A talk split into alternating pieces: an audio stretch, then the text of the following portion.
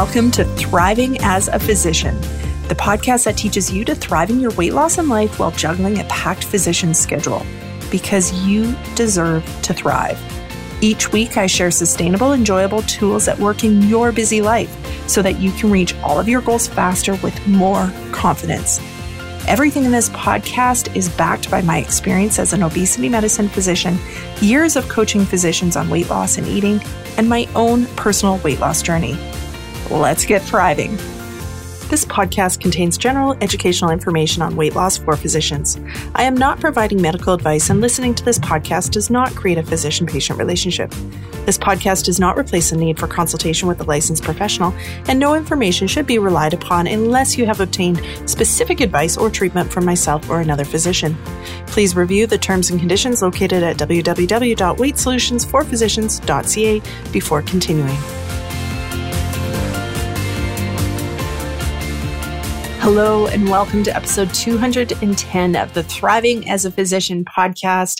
I'm your host, Siobhan Key. This is a podcast that was formerly known as Weight Solutions for Physicians podcast. And as I'm recording this, I'm thinking that the last week's episode, I may have accidentally called it Weight Solutions for Physicians podcast instead of the new name, the Thriving as a Physician podcast. Today, we are going to talk about five common weight loss challenges. And what I wanted to do is highlight the difference between what you might think reflexively about how you should manage it versus what my coaching approach would be.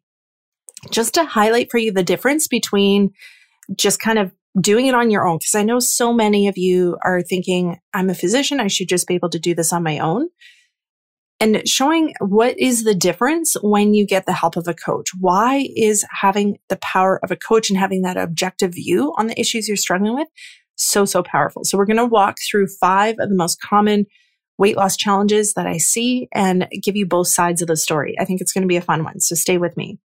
If you haven't heard about it yet, I am offering for the full month of November free barrier busting coaching sessions.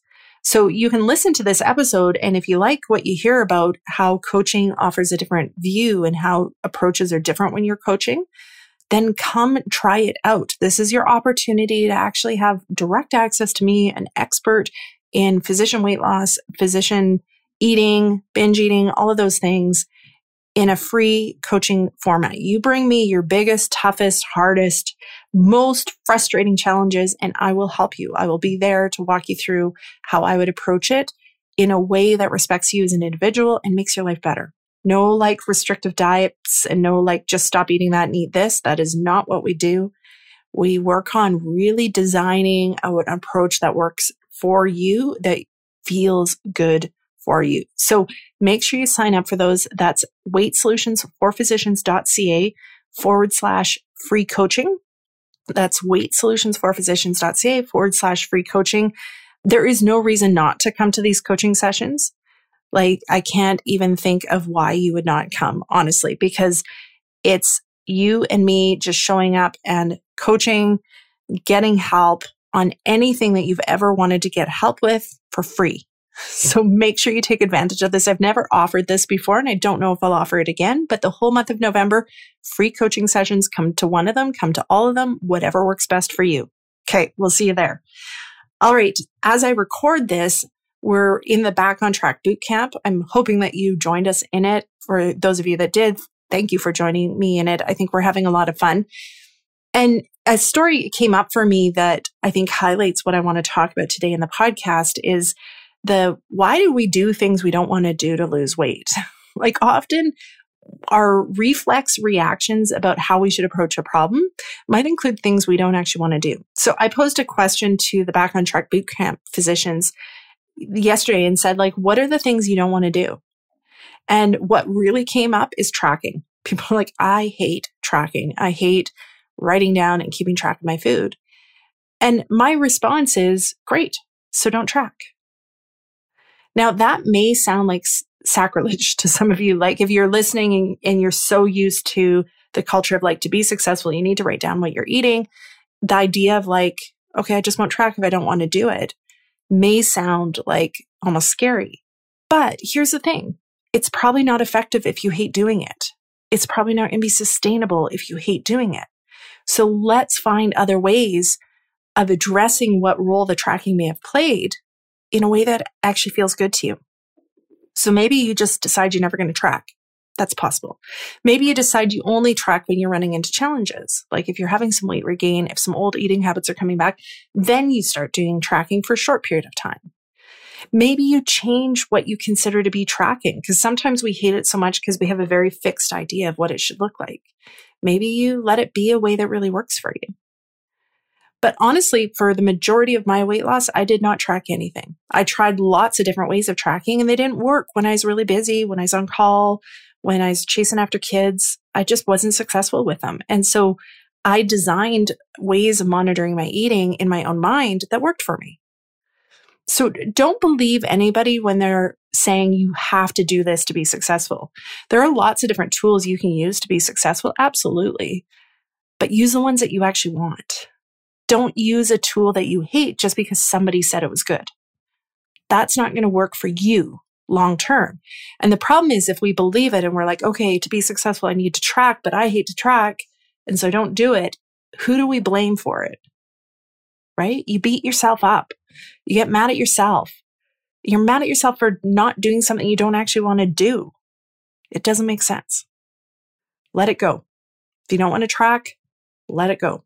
If you don't want to focus on exercise to weight loss, fantastic. Let it go. But then design, okay, if I'm not going to exercise, how am I going to approach this to still reach my goals? Have that conversation, have the problem solving ability with it. And a fantastic way of doing this, if you struggle with this on your own, is actually getting help with coaching. So come to those free sessions so I can coach you. These would be fantastic things to bring to the sessions. Okay, let's talk about the five common weight loss challenges. Number one is I failed in the past and I'm not sure if I can do it. Almost every physician that comes to me has this one. You know, I lost weight and then I regained it, or I've been trying to lose weight and no weight's been coming off. There's all different versions of it, but it's some form of I failed in the past and I just don't know if I can do it. So, how might you show up and how do people usually show up to try to fix this? Generally, the default is focusing on the negatives of the past. So, thinking, okay, well, I want to lose weight, but look at all the things I did wrong last time and look at where I got stuck and where I gave up last time. And it was so hard to manage my eating in these situations. We focus on the past and we think about the reasons why it might not work. So we're trying to create change in our life. We want to move towards a goal, but we're moving towards it, dragging a trailer full of bricks of the story of the previous times we've tried to lose weight. And we're predicting failure before we even start. And if you're predicting failure, you will find failure. I promise you, it will absolutely be found when you predict it. So all of these things together keep you in the situation of feeling like you're always starting over, you're always making mistakes, and you're never sure if you're going to be able to do it. So that's what happens when you're on your own and you want to lose weight and you're thinking, I don't know if I can do it. Now, how would I approach that differently as a coach? Well, we shift the view. What we focus on is what did work. Because no matter what happened in that weight loss journey, something worked. Something felt fairly good. You know, maybe you lost weight and that's actually success, even if you regain the weight. And we can look at, okay, what worked to help lose the weight? Maybe there were other non scale things that really worked, but you won't know unless you look for them. So as a coach, I would be asking you what actually worked. Dig through, find the things that worked. And then instead of predicting failure, problem solving for the things that were challenges. And how would you want this time to be different? We can predict that obstacles will come up because that's just life. But we don't have to predict that we're going to fail when they come up. We can decide we want to manage them differently. We want to think about them differently. We want to approach them differently. So how would you want it to be different? What went well last time and how would you want it to be different? Those are the useful things to take away from previous weight loss experiences as you move forward. You know, there's also learning in previous weight loss experiences of what you didn't like. So, like I was talking about at the beginning of this episode, the whole tracking thing. If you're like, I hated tracking, I hated every time I did it, then that's learning and that's wisdom to take forward too, where you can be like, okay, well, then this time, can we do it without tracking? Can we do it tracking in a way we really want to? Allow yourself to learn from the previous episodes, but don't drag them forward as this painful failure story. Number two, having busy days and overeating in the evenings. It's so common for physicians. I think every physician I work with has dealt with this at some point. And it's like that 3 p.m. kind of witching hour leading through when you get home and into the evenings. So, left alone to your own devices, probably what is happening with this is you're just trying not to eat in the evenings. Like, you're like, okay, I have to be more careful with my eating tonight. I can't have all those snacks. And then at some point, you decide you don't care and you like, okay, fine, I'll I just don't care tonight. I just need to relax. I just need a break. Might sound like that. And then I'll figure it out tomorrow. I'll get myself back tomorrow. But then also feeling really guilty and telling yourself that you kind of messed up after you finish eating and being like, I can't believe I did that again. Okay, tomorrow I have to be really careful and I have to not eat, right? Does that sound familiar? Have you been there? So, what would I do as a coach? How would having a coach in this setting be different? Well, we spend way less time focusing on what you ate or what you shouldn't have eaten. We shift the focus to what drivers were there that led to the eating. How were you thinking? At what point did you start to feel stressed out during the day? What would be the earliest point we can intervene in the day that then makes a difference for the rest of your day? So if we can intervene early on before it ever becomes about food, then those urges to eat in the evening settle way down. And it's not like we're like talking to ourselves, I can't eat. It's we're talking to ourselves about how we're thinking about the our day seeing patients or something like that, managing our minds around there so that we manage our stress levels.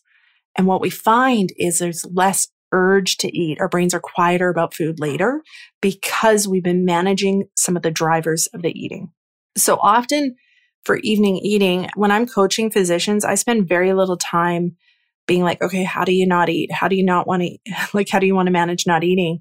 We step way back and we zoom way out on the day to figure out where is the earliest point we can intervene be, before it ever becomes about food. That's where I find there's the biggest impact in interventions. And they're easier because it's not anything about willpower eating.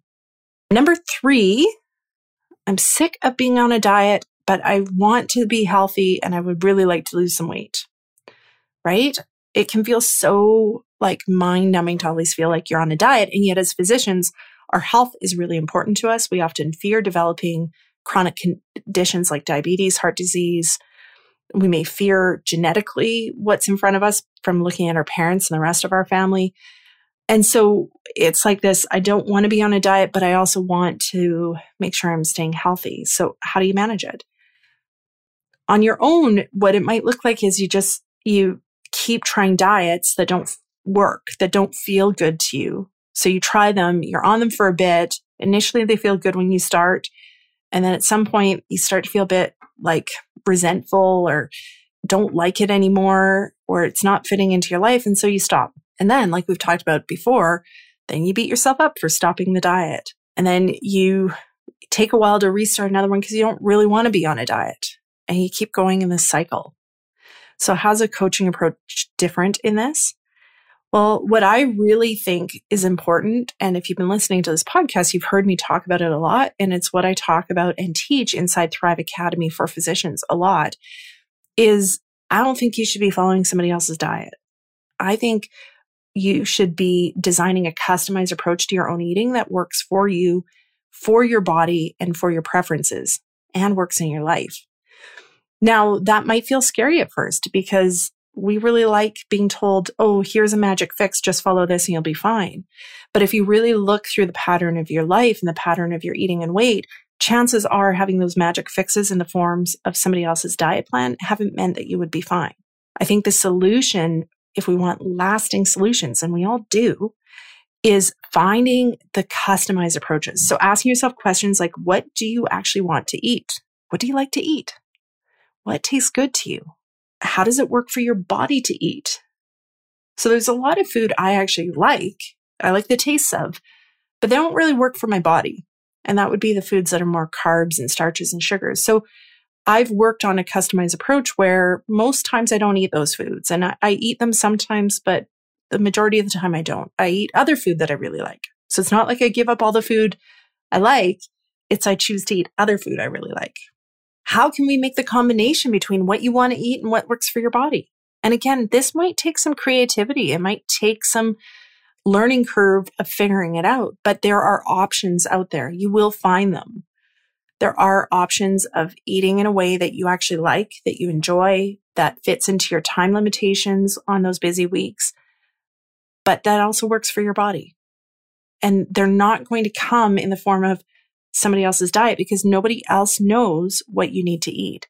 And so as a coach in this setting, my role is helping support you in figuring out what your customized approach is. It's never in telling you, oh, just eat this, because that doesn't work. It's in helping you problem solve and tweak on how you want to eat and then giving you the support in your ability to do that consistently. So it's a very different role having a coach for weight loss than being in a diet or a weight loss program like that, where it's just more about just do this and you'll be fine. Okay, number four is the scale isn't moving. What do you do then? How do our brains approach it? And how would I approach that as a coach? So our brains step on the scale, see a number that either hasn't moved or maybe it's gone up. We tell ourselves it's not working. We feel frustrated. Sometimes we give up. We're like, what's the point? Because it's not working anyways. Or we're like, okay, well, this one isn't working. I'm going to change everything and switch over to this diet plan. We make big swings of changes. Sometimes we just get overwhelmed and we stop altogether. There's all these different sort of brain games that the scale can play that get in the way of you reaching your goals. So how do I manage it as a coach? How would I help you as a coach? Well, we really focus on finding the progress that is there. So the scale is minimally useful tool is how I'll say it in that it's measuring our gravitational pull on earth in a single moment of time. That's all. And yet we've been taught that it's the be all and end all of progress and weight loss. I don't believe that. And I don't think it's true. Yes, it can be helpful, but it doesn't tell a full story of what's going on in your body. It definitely doesn't tell anything about how your habits are changing, how your mindset is changing, all of those things that actually have more impact on your life. So focusing, refocusing on where is there progress? If the scale isn't moving, are other things changing? Are my habits changing? Is my body changing? Do my clothes fit differently? Do I look differently to myself? Because all of that can change and the scale could stay the same. Focusing on what are, if you're like, I'm being really consistent with what I'm doing and it doesn't seem to be creating the change I want, then in coaching, we focus on doing a very methodical change. So changing one or two small things at a time, seeing what impact that has, then changing another couple things, seeing what impact, because that's going to give you a much more customized approach. Long term, you're going to learn a whole lot more about what actually works for your body and know what's the effective changes, what are less effective changes than when you're just changing it all at once. Just like we don't start a ton of medications at once because we would never know which one was working. If possible, we often start medications a little bit separate so we have a better idea of which one is giving which benefit. And then, you know, it's important to consider from a coaching standpoint of what would it be like to stay patient and not change anything. Sometimes it's not that we're doing anything wrong when the scale's not moving, and yet we often think we are. Sometimes it's just our body needs time to catch up to show the changes of what we're actually doing. So, what would it be like to be patient a little bit longer? Where's the hurry coming from when we're like, I want the scale to move now? Maybe that hurry isn't helping you. Maybe a little bit more patience is actually what will be beneficial for you. All right, number five, the last challenge is vacation or holidays. So, this is common where people will say to me, you know what, I've been doing so well, but I've got a vacation coming up. I'm really worried about what's going to happen. And when you're left to your own devices, often the pattern is we dread the event. We're like, oh, I'm so looking forward to vacation, but I'm really worried it's going to mess up everything I've been working on in my weight loss. We feel like we don't have control over it. So we go into the vacation feeling a bit like, I guess we'll see what happens. And then we end up overeating and beating ourselves up after and being frustrated because we gained weight during the vacation. Um, but it's all that kind of disempowering, self fulfilling cycle that we're in that actually creates it. So, as a coach, what do I do for vacations? Number one is we start with how do you want it to go? And knowing that it doesn't have to be that you go on vacation and you're perfect, right? Often I think some of the dread and some of the feeling like I'm not going to have control is the black and white thinking that I was talking about before of either it's going to be I'm completely on plan or I'm completely off plan.